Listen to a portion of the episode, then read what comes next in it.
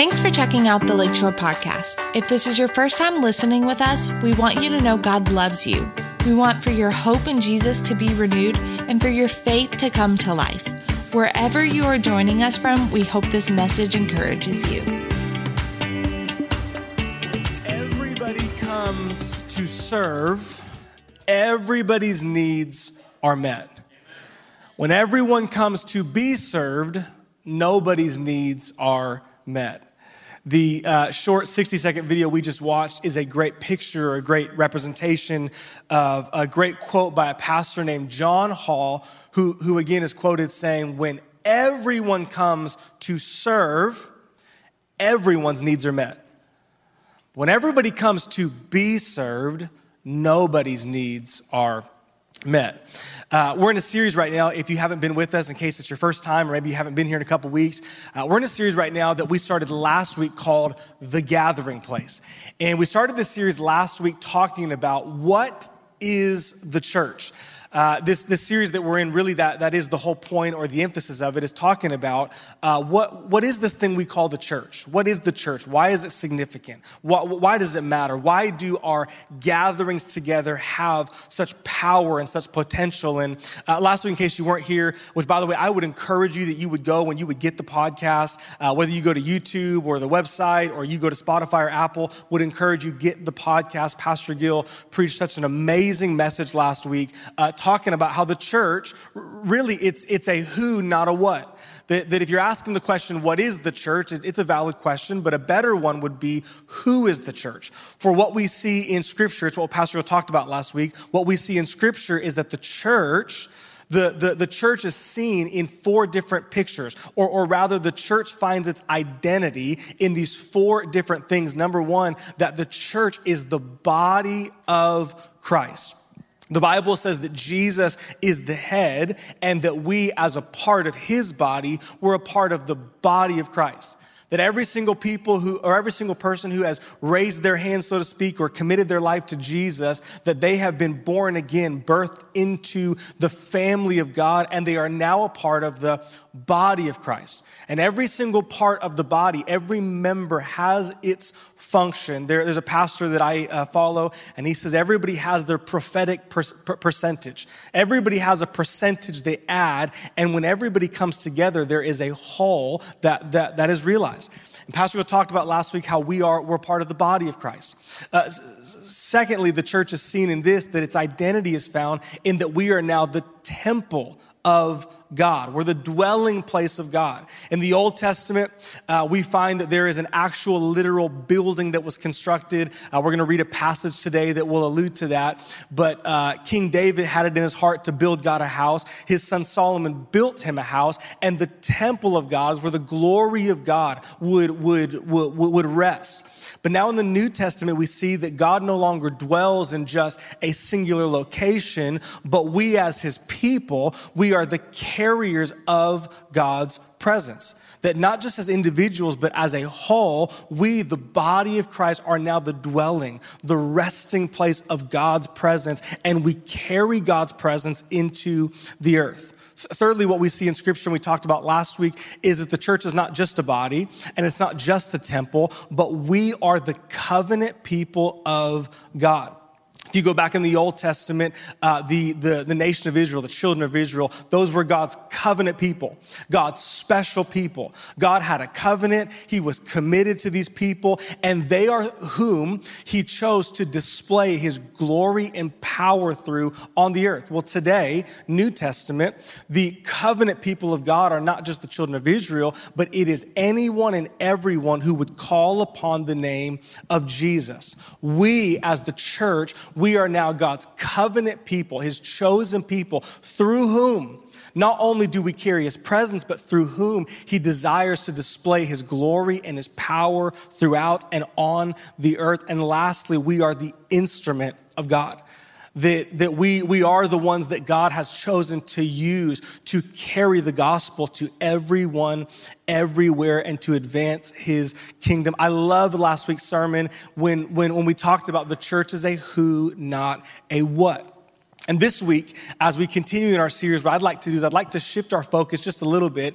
And I want to talk today about what the gathering place actually is and why it is important. Talked a lot last week about how, how the church is the body of Christ, and, and we talked about what the church is, but I want to talk about today what the gathering place. Someone say gathering place. What the gathering place, this thing that we're actually a part of right now as we sit here every time we gather together, whether it be in a building like this or be in small group, why do our gatherings matter? Why are they significant? Uh, this is an old joke I've heard preachers say before, and I'll, I'll use it this morning because it's relevant. Uh, I sure hope that nobody's wearing sandals because today I might step on a few toes. Uh, like, like four people laugh. That's amazing. Uh, but, but, but, I say that because re- really what I want to do today is I really want to challenge not the way you think about church, I want to challenge the way that we think about church. But by the way, anytime one of our pastors, whether it be Pastor Gill or myself or another one of our leaders stands up here, I, I, want you to know that it's always a conversation that is, that is a us conversation, not a you conversation. And, and I want to challenge today the, the, the, way that we think about church and the way that we think about our gatherings, because maybe it's not applicable to all, but I would say that the vast majority of people today in our culture, in our country, who are a part of a church, who, who say they're a Christian, they, they don't think about the gathering place the way the Bible tells us to think about it.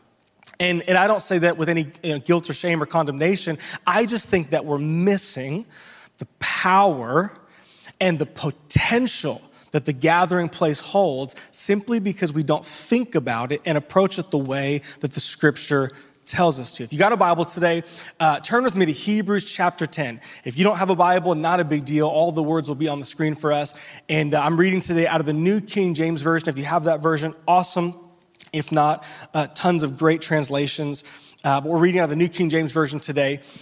And uh, I'm all I'll read it once and then, then we'll read it again just, just for emphasis. But, but it says this, and let us consider one another in order to stir up love and good works, not forsaking the assembling of ourselves together, as is the manner of some, but exhorting one another, and so much more as you see the day approaching. Go back to verse 24 and read it one more time. And, and, and I want to give you a little bit of context. This book is written to a group of believers who are uh, in, in the midst of suffering severe persecution.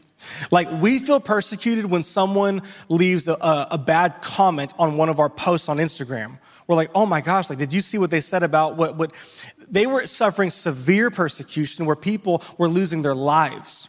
People were, were, were, were, being put in prison. People were losing their entire livelihood. Businesses were, were being shut down. People were being uh, not able to, to make a living anymore, all because they called on the name of Jesus. All because they made a decision to follow him. And, and the book of Hebrews primarily is written to this group of believers saying, don't quit. D- don't give up I know that right now things don't look good and there is a temptation to go backwards, but I'm telling you, keep moving forwards. With, with that context in mind, I want, want to read this again. And the author of Hebrews, which is, is debated, some believe it's Paul, some believe it's another. But the author of Hebrews writes this He says, So let us consider, let us consider and think about one another for the purpose of stirring up love and good works. Verse 25, not forsaking the assembling of ourselves together, as is the manner of some, but rather exhorting one another, and so much more as you see the day approaching. If you're taking notes, you can write this down. The title of the sermon today simply is this Why Gatherings Matter. You don't have to do this. Um, you don't have to do anything, to, to be honest. Uh, but if you'd like to, you could write down Why Gatherings Matter, Part One. Because we're going to talk about today uh, why gatherings matter and how God has called us to approach the gathering place. But then next week, someone say next week, Next week, we're going to talk about how do we actually do that. And, and so I just kind of want to let you know the, the pathway we're on. So today, if you have some questions like, yeah, but how do I do that? What, what, what does that mean for me practically?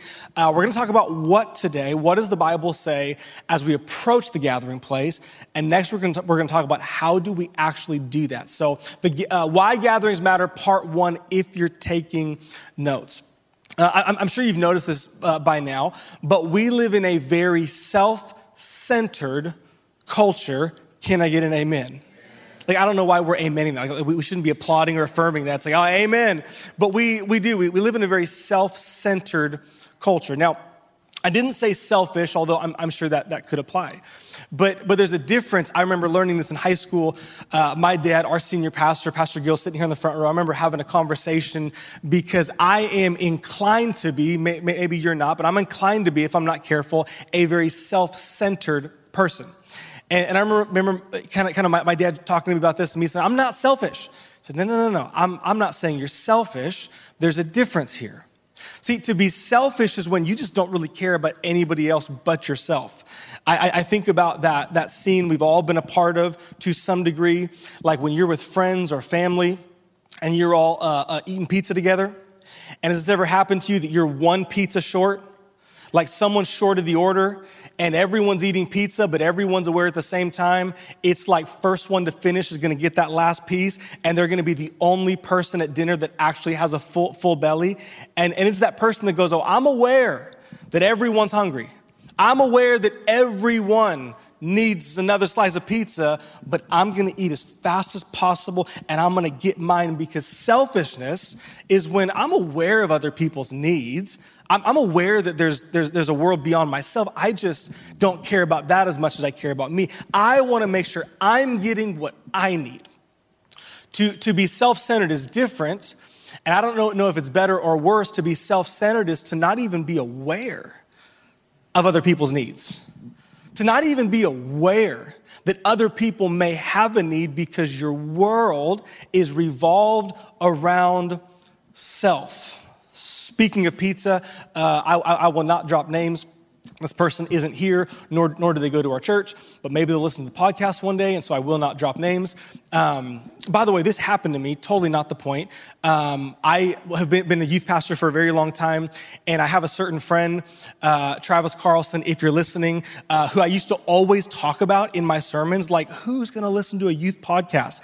And 10 years later, he, he, he messaged me on Instagram and goes, Hey, Brandon, I don't know if you remember me. I've been listening to your youth podcast for the last like five years. You talk about me a ton. And I thought, Oh my gosh, I'm so embarrassed right now. So I, I, I won't drop names, but we were at a, a, a family type gathering and um, we, we had pizza for the kids and pizza for the adults. Uh, you probably know this, but pizza for the kids is cheese pizza primarily, and pizza for the adult has lots of toppings. And we were like maybe one pizza short for all the kids, and I knew all the kids wanted more pizza, and there's only like two slices left. And I'm sitting there eating, eating my pizza, having a conversation, and one of the adults who does not have kids, and so I can't fault them that their brain doesn't think this way. Uh, one of the adults, they went and they come back to the table with the last two slices of cheese pizza, and they're like, man, I haven't had cheese pizza in forever. And, and I'm looking at them like, bro, you are killing us right now. And sure enough, like five seconds later, two of my kids, can, can we have more pizza? And I said, no, you can't because they're eating it. So take, take it up with, and, and I say that because they weren't being selfish. They were just, in this instance, being a little self centered, and they were not considering that there's other people that may have a cheese pizza need that, it, that that's not, not you. We, we live in a world that is very self centered. And, and if we're not careful, even in our, our Christian world, even as believers, we can be so self centered. And, and, and, by the way, it's important that we recognize this because the, the Bible says one of the things we have to guard ourselves against. Romans chapter 12, verse 2 would say this way that we're not to be conformed to the pattern, some translations would say, the pattern of this world but rather we should be transformed by the renewing of our, of our mind. The Bible says one of the things that believers, Christians, those who, who call upon Jesus, have to be mindful of is that if we're not careful, we will start, start being conformed to the patterns of the world we live in. And can I tell you, my brothers and sisters, we have been called out of the world, not to be in the world. That does not mean that we don't go to, you know, secular restaurants and secular movies and we don't watch Disney we only listen to 91.9. It just means that, no, no, no, my, my life, it's been called out of this world and, and, and I'm not being conformed to that. And here's what the Bible says. I want to read this to you in, in Philippians because it'll set, set the context for what I want to talk about.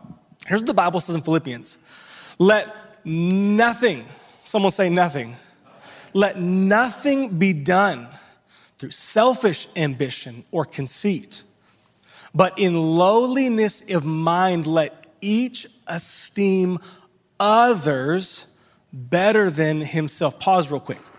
This is not in the notes, but, but I think it's relevant. We often read the scripture in our very individualistic American culture for me, myself, and I. But, but let, let me remind you that when we read the scripture, these are letters that were written to churches. These were letters written to groups of people and they were intended originally to be read in the context of community, interpreted and applied in the context of community. We read them very individualistic. And so we read that and we go, oh, yeah, that's, that, that's a good idea because yesterday when I was at Harris Teeter, there was one steak left, and I did, did my, my basketball moves from high school and I boxed them out. And I, I, that was not a good play because I need to be, and, and yeah, you, you should esteem others better than yourself. But remember, this is written in the context of this right here. It's written in the context of community, of church community. And Paul writes and goes, Let nothing be done through selfish ambition or conceit, but in lowliness of mind, let each esteem others better than himself. Let each of you look out not only for his own interest, but also for the interest of others. If, if we're not careful, we, we can live lives and have mentalities and perspectives that are far cry from this. And one of the places this becomes evident is it becomes evident in our gathering together. In our gathering together.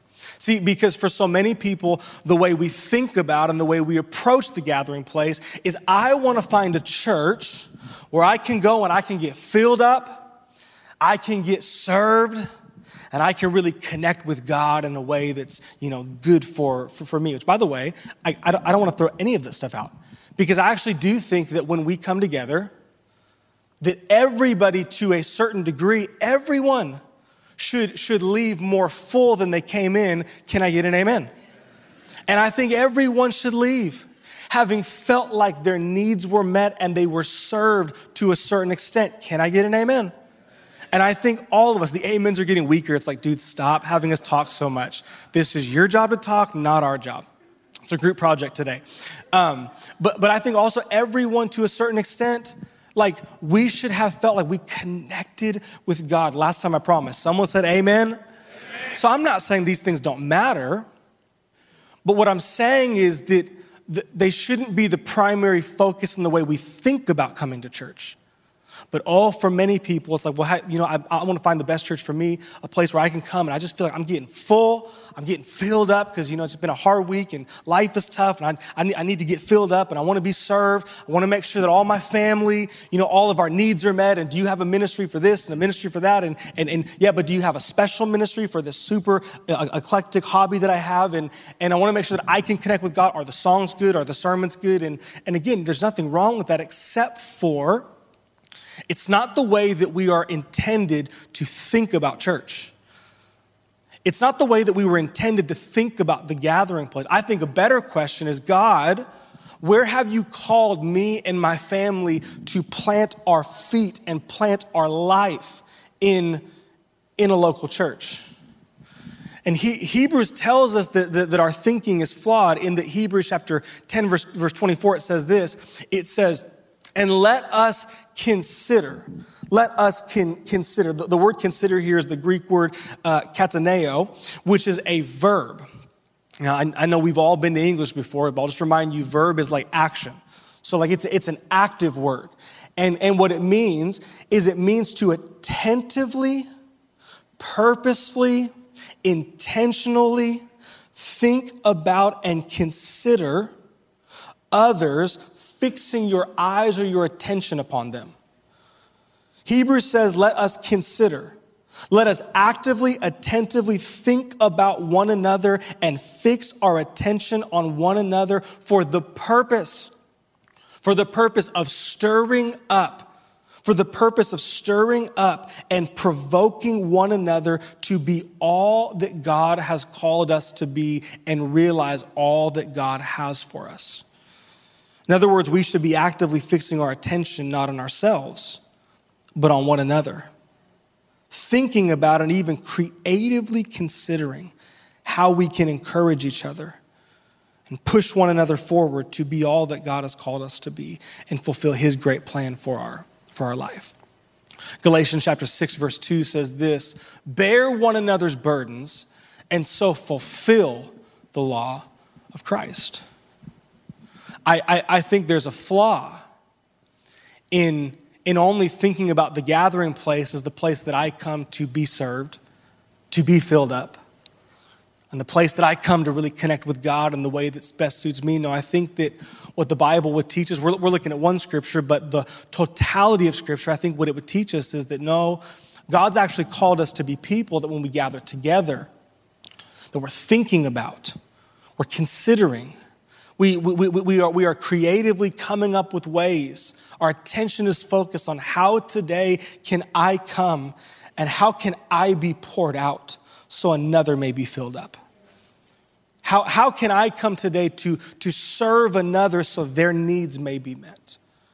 What, what part, what percentage do I play, God, in, in being a part of the body so people can come and they connect with you?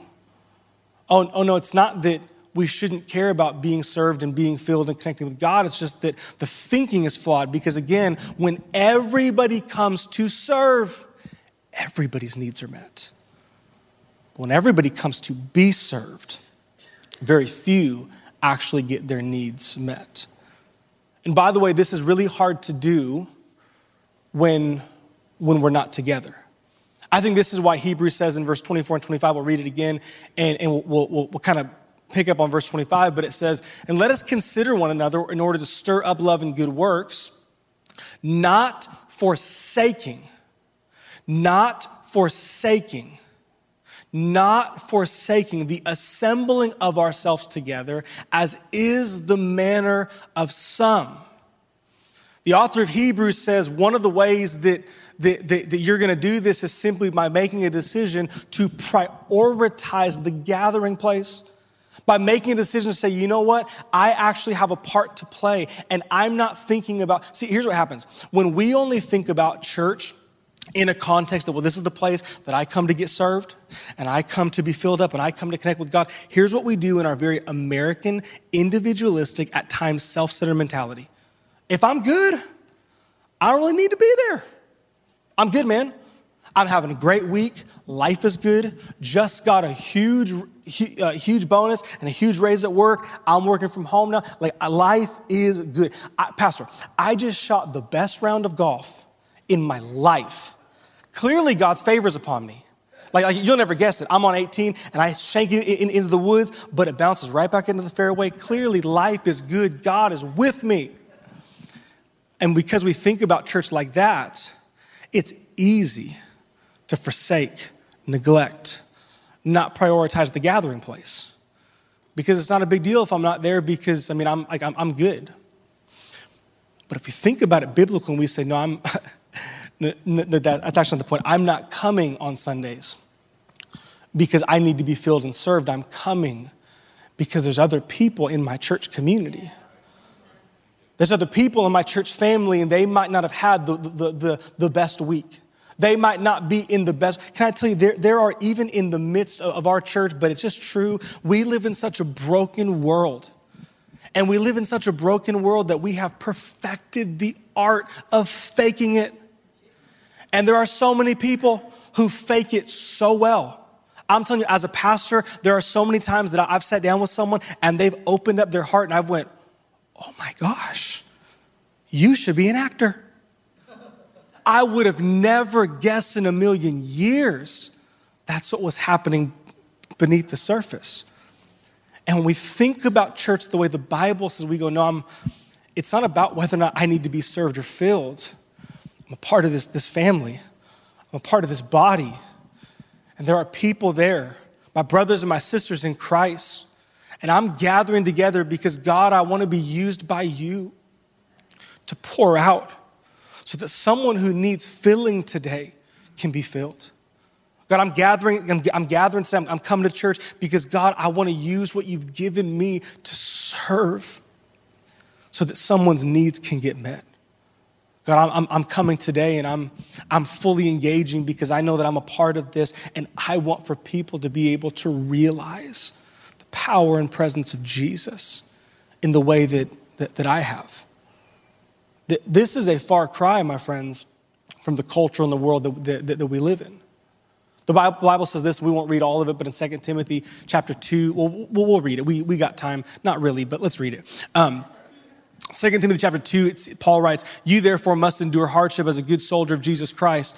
Ah, that's not the right scripture. I totally apologize. That is not, that's a great scripture. It's just not the right one. Let me tell you what I intended, and clearly I don't know where it is. Paul writes somewhere in 1st or 2nd Timothy. He goes, In the last days, perilous times will come.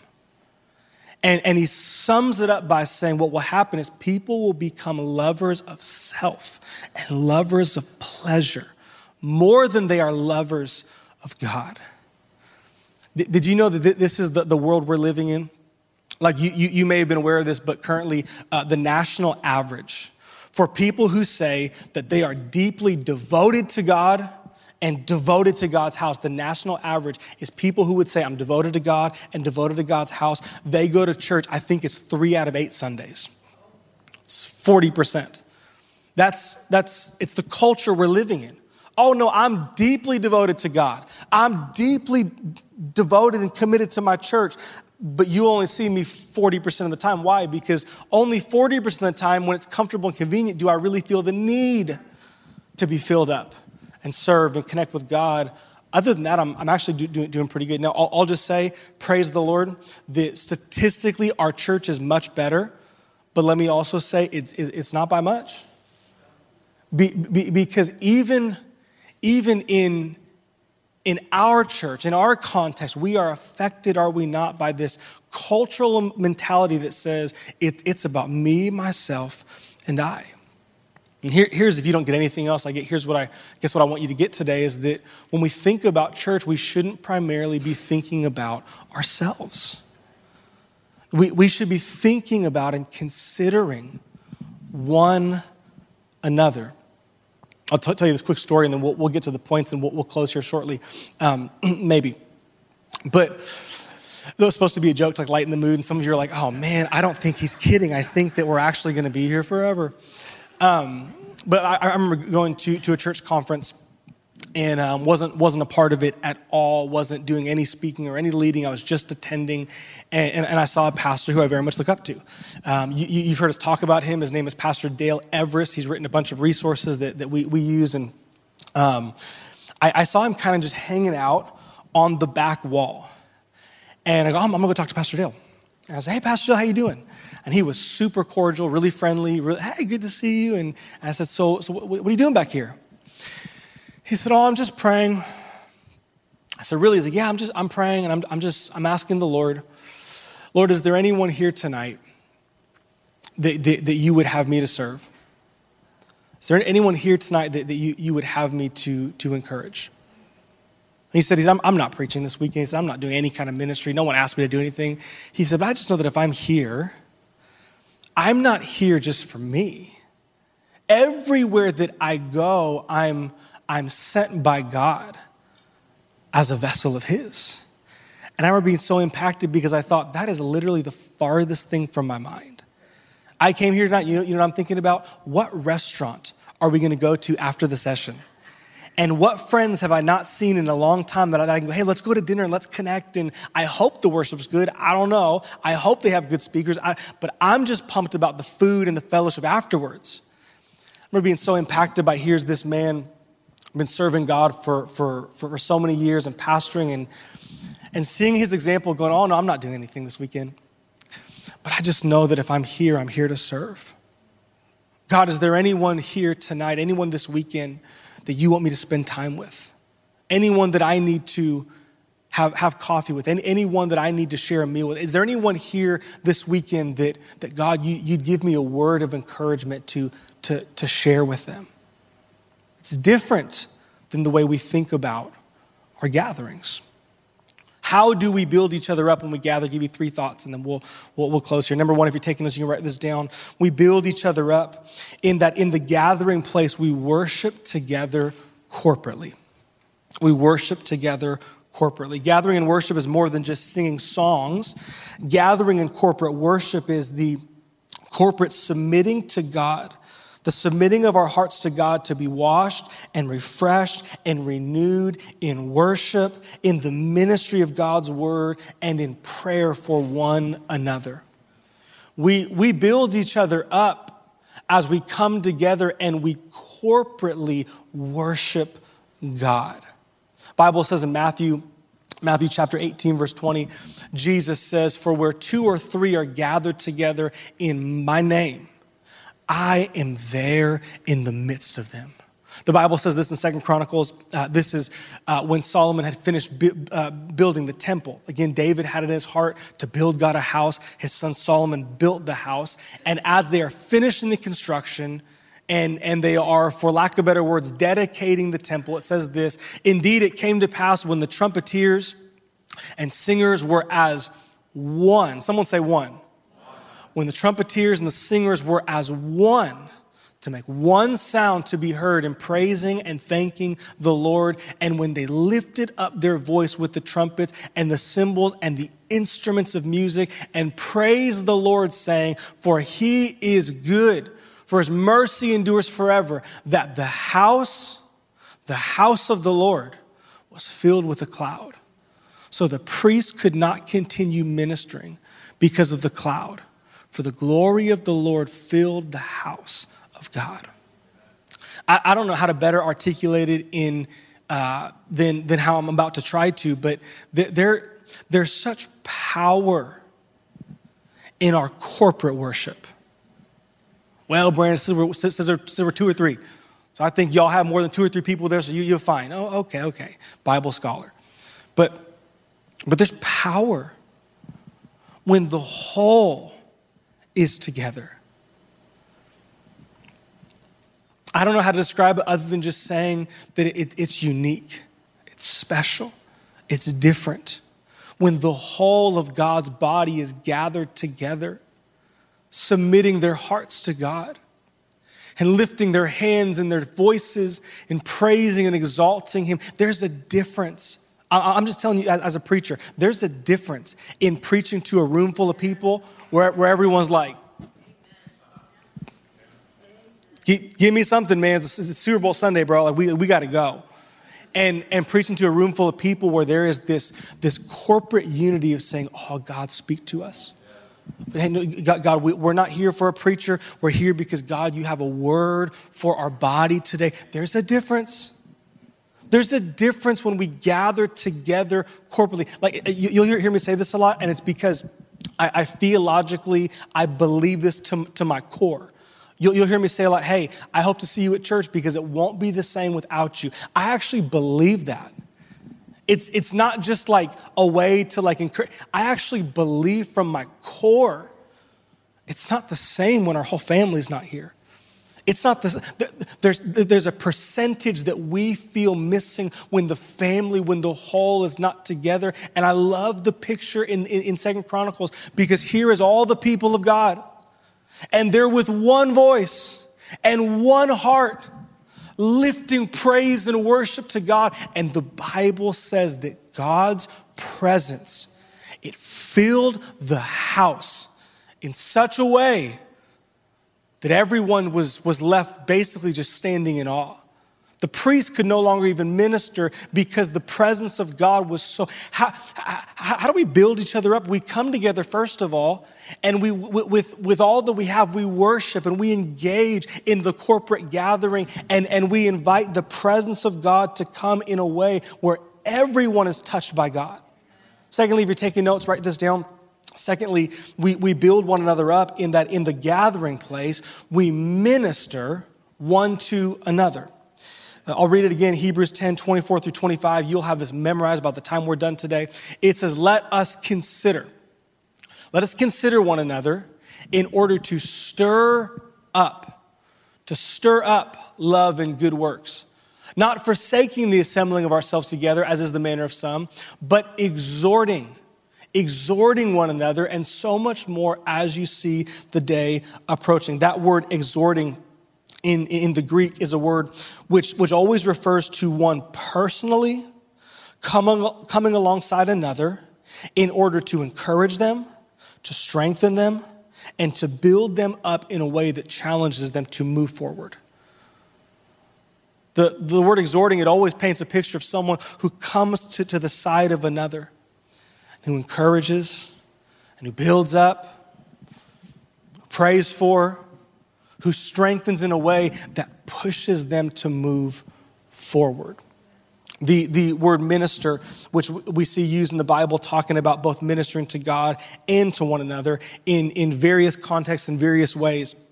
But when we compare the different uses in the Bible, both old and new, you'll see that it means to render service as a servant to another, even at one's own expense. For example, to serve God in fasting, prayer, and sacrificial living, and to serve one another in prayer, encouragement, generosity. How, how, how do we build one another? Well, we come and we come again for the purpose of not being filled and being served, but we come for the purpose of ministering one to another. There's a bunch of scriptures. If you're note takers, I'll give you these scriptures. Uh, Matthew chapter 10, verse 8. Don't put them on the screen. Matthew 10, 8 says, freely you've received, freely, uh, or freely you've received, so, so, so freely give. Uh, you can write down Matthew 25, 37 through 40, which talks about how when we minister to one another, it's actually ministering to, to the Lord, that the Lord takes it personal and he is ministered to when we minister to one another. And 1 Peter chapter 4, verse 10 through 11 talks about using the gift that God has given us, that when we come together, using what God has given us to serve the whole. I, I, I dream of a day that our church gatherings, that so much of the ministry doesn't happen in a service, it happens outside of a service. That, that in the parking lot ministry is happening, that in the four-year ministry is happening, that in the conversations before and after ministry is happening, that ministry is happening at the lunch tables. We're sharing meals together and we're encouraging, encouraging one another. That ministry is happening, happening 30 minutes to an hour after services. We're, we're, we're, picking up the phone and we're calling or we're texting or we're emailing someone to say, I was praying for you as we left. And I, I dream of the day where people li- leave and go, oh man, God was there. I, I was so served and filled. I'll never be the same. And someone goes, wow, great sermon. I, I don't really remember, to be honest. But there was a conversation that I had with this person we'd actually never met before. But they, they came up and we were just sharing a cup of coffee and, and they started talking to me and I was just sharing just kind of what's going on. And before I know it, they were encouraging me. Before I know it, they were laying their hand on my shoulder and they were praying for me and they were reminding me of who God said that I am, of what God has promised. I dream of the day where we minister to one another where we realize that church is not about being served, it's about coming to say, God, use me today to minister to my brothers and my sisters. It's, it's how the gathering place was intended to be.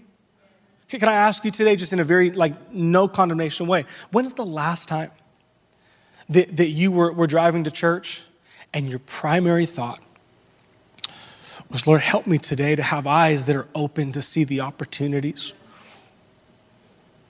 To just encourage someone, to just help someone know that they're seen, they're noticed, they're loved, they're valuable. When's the last time you encouraged someone at church beyond just the surface? Beyond just saying, hey, I, I love the shoes you're wearing. When's the last time you just stopped and said, hey, I don't want to be that like weird person, but Can I just tell you how much I love you? Can I tell you how valuable you are to me, to my family? When's the last time that in the parking lot or, or, or in the foyer you, you laid hands on someone, just prayed for them? Not because it was like an overly spiritual moment where God was there, but just because they were sharing a need. Yeah, man, we're, I, I, feel so much pressure right now. We, we have this big debt that I, I don't know how we're going to pay. And when's the last time you just stopped and said, you know what, can I just pray for you? When's the last time that, that, that you said, God, I'm, I'm open to opening up my wallet actually and just being generous and help, helping someone? I'll tell you that in my 34 years of living, being a pastor's kid and be, being a pastor for, for some of those, the most transformative moments that have changed my life have not been because of songs or sermons. They have been because of conversations and ministry that has happened in places like parking lots, after service, before service, as someone just showed up going, I, I want to be used by God today. We encourage, we serve, we pray for, we, we ask God to give us words, we minister one to another. And lastly, if you're taking notes, you can write this down. Lastly, in the gathering place, we come into agreement. We come into agreement. Matthew chapter 16, verse 18 through 19, Jesus says, And I also say to you that you are Peter, and on this rock I will build my church, and the gates of hell shall not prevail against it. And I will give to you, the church, the keys of the kingdom of heaven. Whatever you bind on earth will be bound in heaven, and whatever you loose on earth will be loosed in heaven. Matthew chapter Matthew chapter uh, 18, verse 19 through 20, again, Jesus is speaking. He says, Again, I say to you that if two of you agree on earth concerning anything that they ask, it will be done for them by my Father in heaven. For where two or three are gathered in my name, I am there in the midst of them. Did you know there's power in agreement? There's lots of different ways that on a Sunday morning or in a small group we come into agreement. But one of the primary ways is it's through prayer. There's a scripture in, in the book of James, and it says, Is anyone among you sick? Does anyone among you have a need? Let them call for the elders of the church and let them lay hands on them and, and pray for them. And the prayer of faith will, it'll save, it'll heal, heal the sick. One of the primary ways that we come into agreement is we come into to, to, agreement through prayer. You, you, you, probably haven't noticed this. Um, it, it's not really something we put like up front, and we don't really talk about it a ton. Um, but every single week, right up front, we have a prayer and altar team. Um, no one got the joke. That's awesome. I'm like, oh for five. This is so fun. But, but, but like every week, we, we have a prayer and altar ministry. Part of the reason we do that is because the power of agreement, the power of saying, like, hey, this is where I am, and this is what I'm going through. And I, I, I think I know what the Bible says. I think I know what God's promised, but, but you know what I need? I need someone to come alongside me. I need someone to hold my hand. I need someone to put a hand on my shoulder. I need someone to be able to look at me face to face and to come into agreement and remind me this is what God says. This is what God's promised. This is who our God is. Come on, you, you don't put your head down, you pick your head back up. God is faithful and God will do what He said He would do. Part of how we build one another up is we come into agreement. And we look for every opportunity, whether it be at an altar or again over a cup of coffee or out to lunch, say, we look for every opportunity to agree with one another. Hey, no, no, no. Let's, let's not let our mind go there. Let's not, let's not let, let our thinking go there. No, no, let, let's not drop our head. Let's remember this is what God has said. I don't know if you ever felt like this before, but I was talking to a friend recently and I was just sharing some of the things that, that I'm, I'm, I'm feeling on the inside. And I said, just so you know, like, what I don't need is I don't need you to tell me all the right answers. Like, I'm a pastor, I know the right answers. And he goes, no, that's exactly what you need, actually. That's exactly what you need. Exactly what you need is someone to come alongside you and to remind you of what you already know to stir up in you what you already know to be true, but you're having a hard time holding your own arms up. The Bible says, bear one another's burdens. I know God is good and I know God is faithful and I know God will do it. I just don't have the strength right now to lift my arms up. That's why we need, that's why we need each other. It's why we don't gather going, oh, I'm just coming today so I can get served, get filled, and connect with God. No, I, I hope not. I'm coming today to say, God, if anyone's arms are heavy, use me to lift them up. God, today, if anyone's head is hanging low, use me today, God, to pick it up. God, give me eyes to see today that I may be poured out to, to help someone else be full. Could, would I serve today to meet a need and would I would I play a part in people experiencing the power and the presence of God? I had someone, someone say, they said, what are you preaching on? I was sharing and they said, oh, so it's like a big volunteer pitch. I said, actually, no, not at all. Be, because what we're talking about has nothing to do with, with volunteering. Because how many of you know you can volunteer and you can presently be engaged in doing a task and your heart be far from it?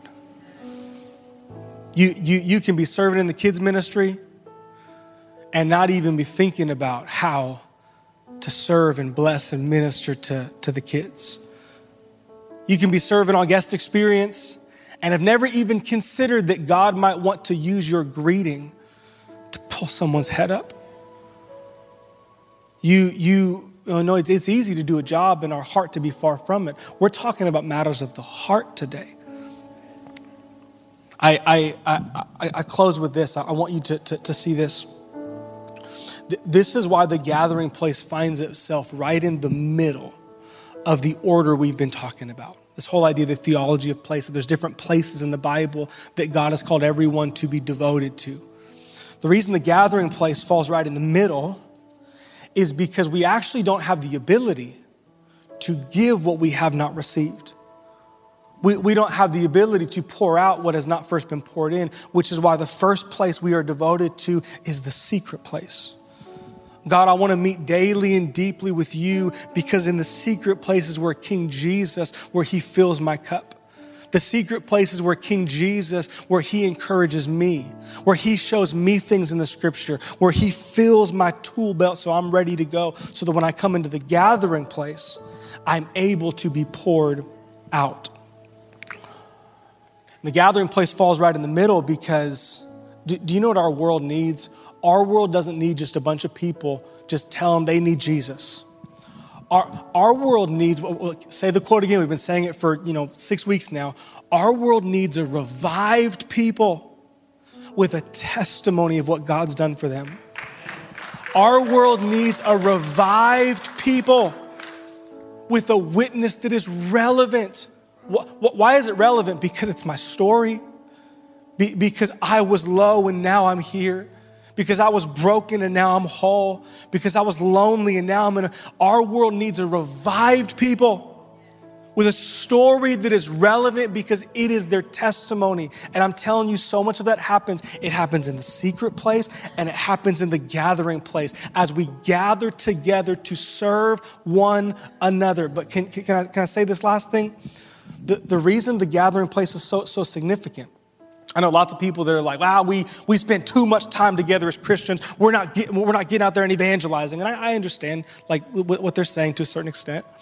But what I think they fail to recognize is that what our world needs is as they, as they become illuminated with the gospel and the good news of Jesus, you know what they need? They need a home. They need a family. And I know so many people that love Jesus, but they have a hard time with church because what they've not experienced is a home or a family. What they've experienced is, is rows of people singing songs and sermons who are only thinking about self. They've been in the midst of community and never felt more lonely. Because again, we live in this culture Church is about how I can get filled, how I can be served, and how I can connect with God. And if I have to talk with someone during the meet and greet, fine, only one person, that's my limit. and we fail to recognize that no, we, we've, we've missed the power.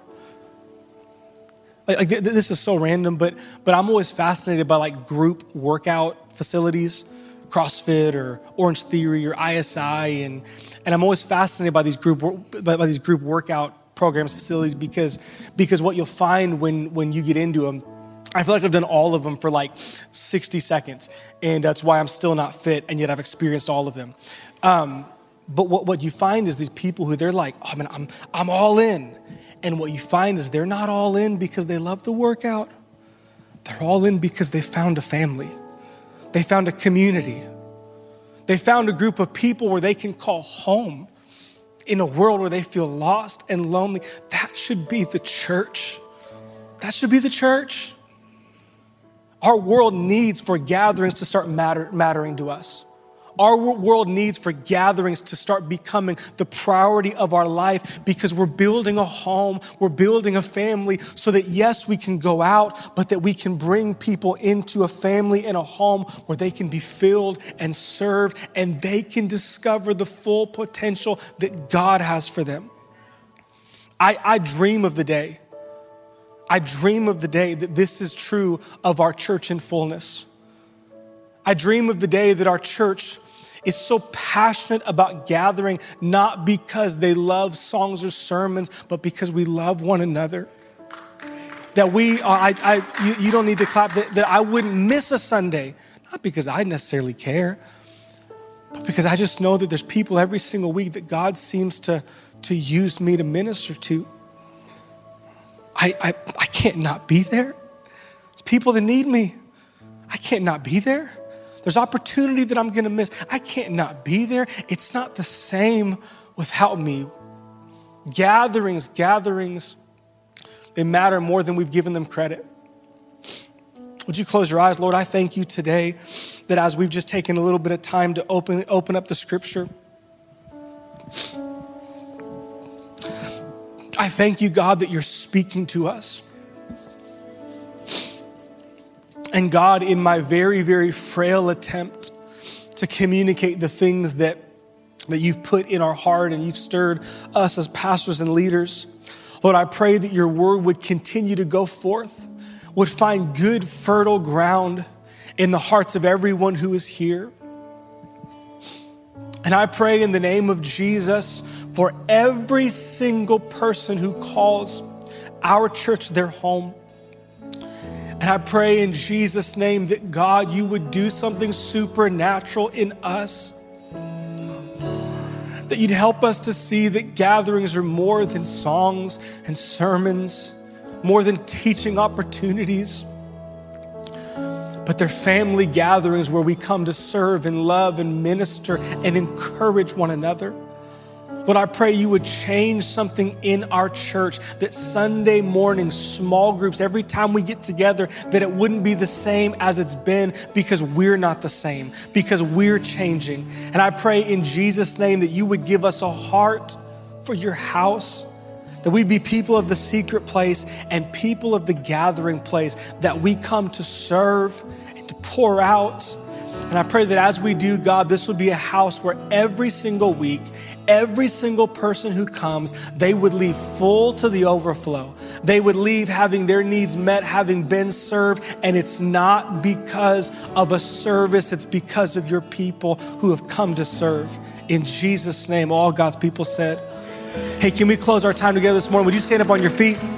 And as you do, we're, we're, we're going to sing today just one chorus and end our time, allowing God's word to sink in and seal in our heart. And so let's lift our hands and our hearts and just sing this chorus together, and then Brittany will dismiss us here in a second.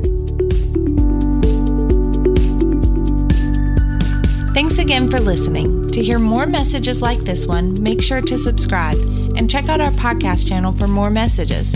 If you like what you're hearing, share it with your friends. For more content from Lakeshore and information on services, check us out at lakeshorecf.com.